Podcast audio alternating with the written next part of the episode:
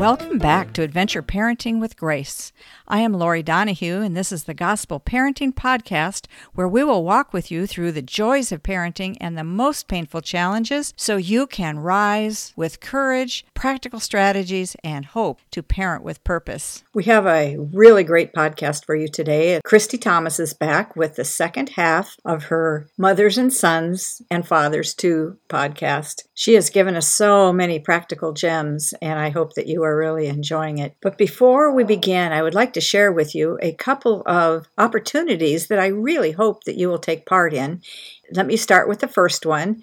Just before Christmas, I would like to feature you and a variety of other listeners in a podcast where you will share your favorite tradition or your favorite memory, just something that has made Christmas really, really special over the years to you. If you would be willing to be featured in a minute and a half or so, one to two minutes, of a little piece of your Christmas memories or traditions. We would love that. I would love that. You could record it on your phone and just email it to me, or we could meet on Zoom and I could record it from there and, and take it from there. So please consider that this could be one way that you bless others this Christmas season.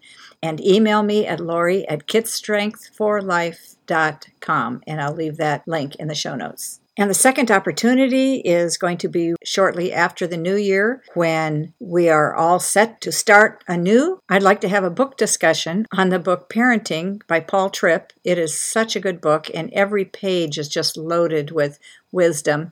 And it would be just great to have some good discussion about it. Email me at the same email address, which is laurie at kidstrengthforlife.com and let me know if you're interested and I'll get more information to you. So now let's turn to Christie Thomas and listen to her second half of her podcast that is continued from last week about mothers and sons and fathers too. Okay, you've talked about Bible memorization as habits. What are some of the other habits? I presume there's a few more habits up your sleeve. oh, absolutely. For okay. any spiritual discipline, there's a small habit that you can use either to get you going or just as a small habit that remains small. So mm-hmm. a lot of people tell me, "Oh, I want to start reading a devotional regularly." Sometimes we pick it up, but we can't be consistent. So I would say make it really really really small. mm-hmm. So you want to find if you want to read a devotional, find the shortest devotional you can possibly find and i have mm-hmm. i have at least one good recommendation for anybody who's looking for something that doesn't take much time basically yeah. you want to take that excuse away from yourself you want to be able to say well it only takes 30 seconds so i have time for that right, right. even on my busiest days right yeah. if you wanted to read the like the actual bible i would say read one verse one mm-hmm. verse is mm-hmm. enough you could read a proverb a verse from psalms it could be just very simple because when you take it and make it really small, it makes it a lot easier to do. Mm-hmm. So things that are easier to do are more likely to get done. Like if if you ask me to pick up my phone and go on Instagram right now, that would be very easy for me. it would be very likely to get done. If you ask me to do 20 push-ups, there is zero chance of that happening because that's very hard for me. So the easier you can make something, the more likely it is to actually get done. So just make it shorter decrease the expectations it seems mm-hmm. funny that decreasing the expectations would work but it it does every time you decrease the expectations and you increase the results yes exactly. it's, it's yeah. kind of lower the bar. Yeah. That's really good. Any others? Oh yeah. So if let's say you wanted to pray maybe you're you want to get a prayer habit going you can start by just saying something like hey what was good about your day? Let's talk to god about that. Sometimes I use this kind of two part one where we say, God, today I liked, and then we say, God, today I didn't like, and that's it. Mm-hmm. And it makes it easier for kids to know what to say because one of the problems with prayer is that we often just don't know what to say, right? Mm-hmm. So it just makes it very simple. It doesn't take very much time. You can also make it fun. One of my sons really likes what he calls a passing prayer. So I hold the stuffed animal and I say something, and then I pass the stuffed animal to him, and then he says something, and then we just pass it back and forth. So, yeah, um, making it easy because it's fun. So it doesn't necessarily have to be super short, but if it's fun, it's also easier to get in. Yeah, yeah. Oh, that's such a good idea. Can I keep asking more? Yeah. you have any other ideas? I just love this part, all the real practical tools. Oh, let me see. I mean, those those are all very simple. Oh, let's talk about worship. So let's say you wanted to get worship into your day more consistently. This is something that I'm working on right now. I mm-hmm. haven't developed any little habits around it yet, but I probably should take my own advice. but you could do something like, you know, when you get into the car, you turn on the Christian radio station or your favorite, whatever. You just you buckle your seatbelt and that's what you do. You just turn it on. That mm-hmm. becomes the habit. That's not working for me because we always listen to audiobooks in the car, but oh. that works for a lot of people. I've heard a lot of people say, you know, I turn it on for myself and then I hear my kids kind of singing along. You can say, while I'm making lunch, I turn on worship music. Mm-hmm. Another aspect of this that makes it actually more likely to get done is that you connect it with something that you're already doing in your day. So instead of saying, I will turn on, I really want to turn on worship music, that's the end of that, right? It's not going to happen, or it might happen once in a while. If you want it to be consistent, you have to connect it with something you're already doing consistently. And we might think, well, I'm not very consistent. Well, you always eat lunch. Yeah. Well, you, always, yeah. you always eat meals. Mm-hmm. You always get in the car or wait for the bus. You mm-hmm. always tuck your kids in, or like there's always something that you're doing regularly, giving your kids a mm-hmm. bath or yeah, yeah. reading read alouds or something. Brushing your teeth. Exactly. There's there's always those times and you can you just have to think creatively about how can i implement a small habit in that day? So maybe while you're brushing your teeth you sing jesus loves me to your two year old oh. while you're brushing their teeth. How yeah. easy would that be right? Right. Bath time you can turn on music or you can be singing little songs to your child. Uh, that wouldn't work with a 13 year old but it would work with a little one. And sometimes you just have to you know as your kids get older and you're no longer bathing them or no longer driving them then you have to shift your habits but it's yeah when you think of making it easy and connecting it with something you're already doing, it becomes a lot easier to get in. so good. So, so mm-hmm. good. So, speaking of a preschooler versus an older child that may be preteen, we need to connect with them differently, as you just mm-hmm. said. I really like that. So, how do you see connecting differently? What are some of the different tools that you might use differently Hmm. Less less like direct teaching with my older ones and more let's talk about this, let's ask questions okay. together. Try to do a lot more discussion and less like, okay, let's read the Bible story. mm-hmm.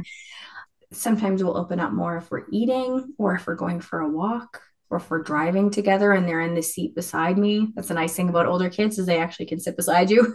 yes, that's true. Not the, You're not a taxi anymore. Oof. That's a good question. So sometimes it's actually not that much different because preschoolers are squirmy and they need to be engaged, and preteens um, also need to be engaged, right? Mm-hmm. It's just kind of the way that you do it. Yeah. But so preschoolers, you know, uh, what I love about preschoolers is it's that it's all new to them. They don't know the Bible stories yet, so you're mm-hmm. telling them the story of Elijah and Mount Carmel, and they're like, oh, "What?" or I remember my my little guy was like, oh, that's Jesus. And when he finally figured out the manger had Jesus in it, wow. Well, that's not that exciting to a 12 year old. No. I know that stuff already. Yes. So there's less of that like initial discovery with preteens. Mm-hmm. But the nice thing about preteens is that you can talk about those deeper issues, that you can talk about metaphorical ideas like the fruit of the spirit and they actually understand it because their brains are ready for that. Yeah. So I I love that you can have those deeper conversations with them. Yeah. And maybe you can have more application. You know, mm-hmm. you can take the, the the shorter story and then you can apply it to how it would mean something to them. Mm-hmm. Absolutely. I love that as well. Yeah. That's great. Okay. This is a tough one. This is a mm-hmm. tough one because we are in a culture right now that I would say fights against biblical principles mm-hmm. in so many ways. And raising kids right now we want to raise them to love god and and god's word. So how do you deal with a culture that's opposed to biblical principles in many cases? Do you have thoughts?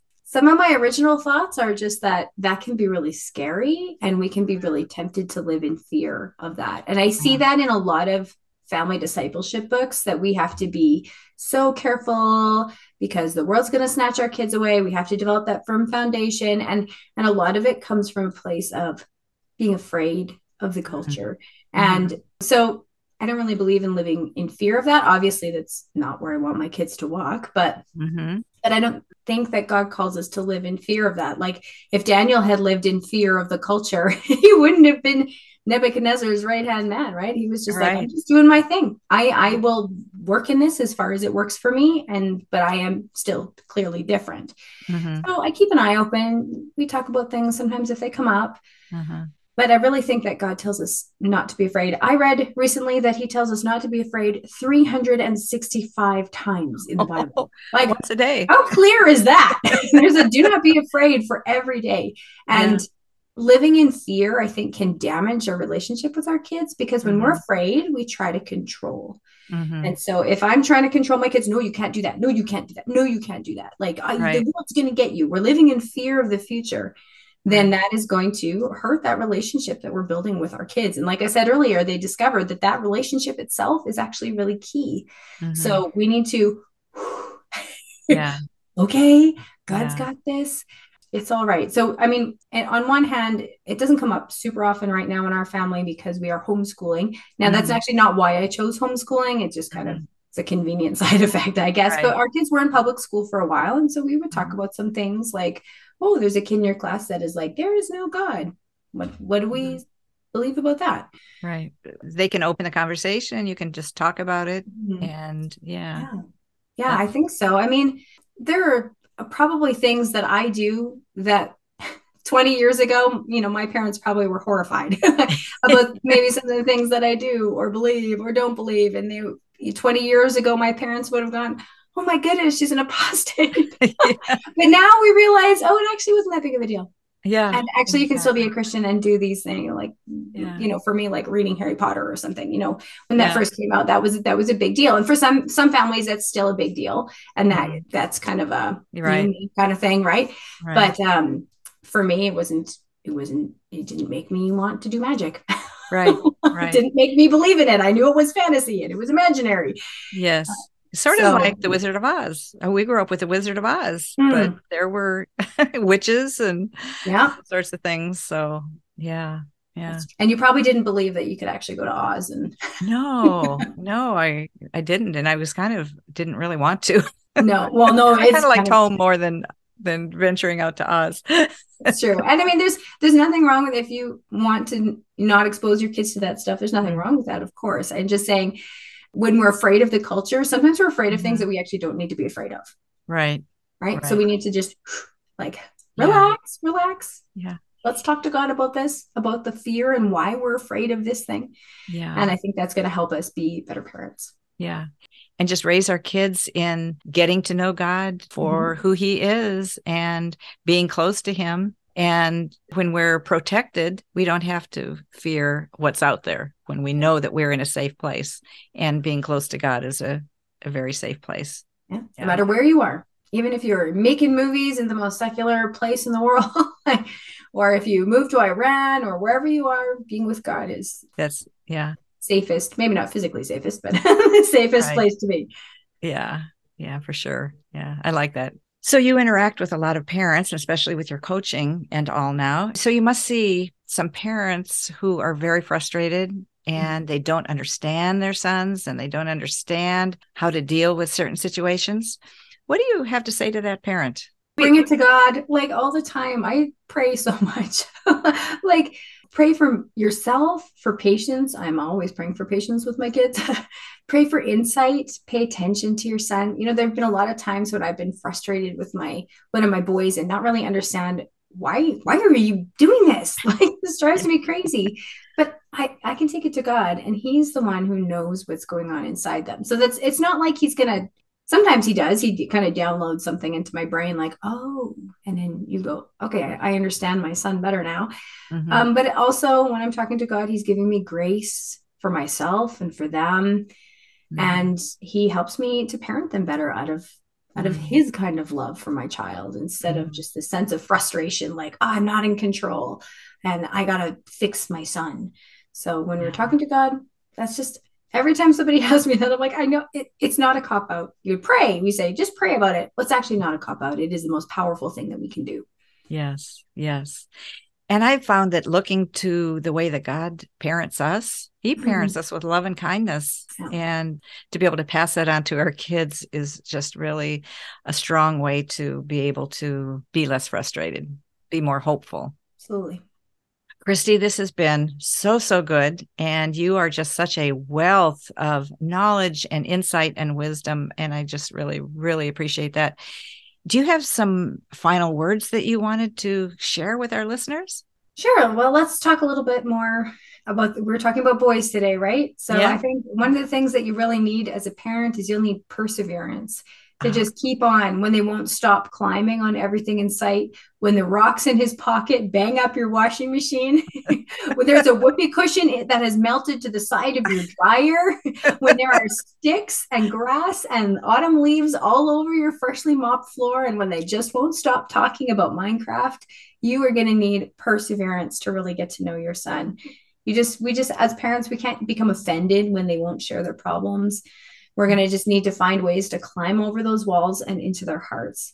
But our best teammate on the journey of raising our boys, of raising our girls, is God. He's the only one who can fill us with unconditional love, grace, patience, and perseverance on those really hard and messy and noisy days.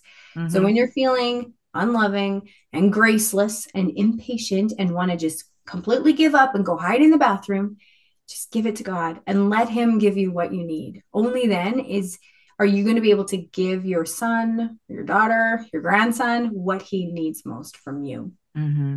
Oh, that's so good. So, so good. What great way for us to close this interview with words that will just give us strength to keep on keeping on. Mm-hmm. That's so good. Okay. Well, Christie, I just thank you so much. Will you provide for me some links to your books and mm-hmm and things, and I'll leave those in the show notes. And also, uh, I think that you had something you wanted to share with the listeners today that might help them in their journey. Can you describe that? Absolutely. So I have a free download on my website called the Start Little Guide. So if if this resonated with you and you thought, oh, I want to do some of those little things and make this family, this faith formation simple and sustainable, I have a guide called the Start Little Guide. It gives you a bunch of different ideas of little tiny things that you can do, ideas for when you could fit them into your day, and also a little bit of the science behind the habit formation. So you can download that. I will give you the link, Laurie. Okay. So we'll leave that link in the show notes and you can download that guide. And I know that it's going to be helpful to all of you. So, Christie, thank you so, so much for giving us your time today and your wisdom. And I really look forward to getting together again and talking about that Fruit of the Spirit book. Me too. Thanks. That'd be great. Okay, you have a wonderful Christmas season, and we will be in touch with you again. And we will leave all this inf- good information for our listeners to get in touch with Christie. So be sure to check out the show notes. Thank you, Christie. We'll see you again soon. We will. Bye. Bye. That concludes our chat with Christie. I just love her energy and her expressiveness, and I do look forward to hearing from her again. And I hope that you are all having a wonderful Christmas season. And when it's really hard, I know the Christmas season is hard. I just hope that you can rest in the Lord this week.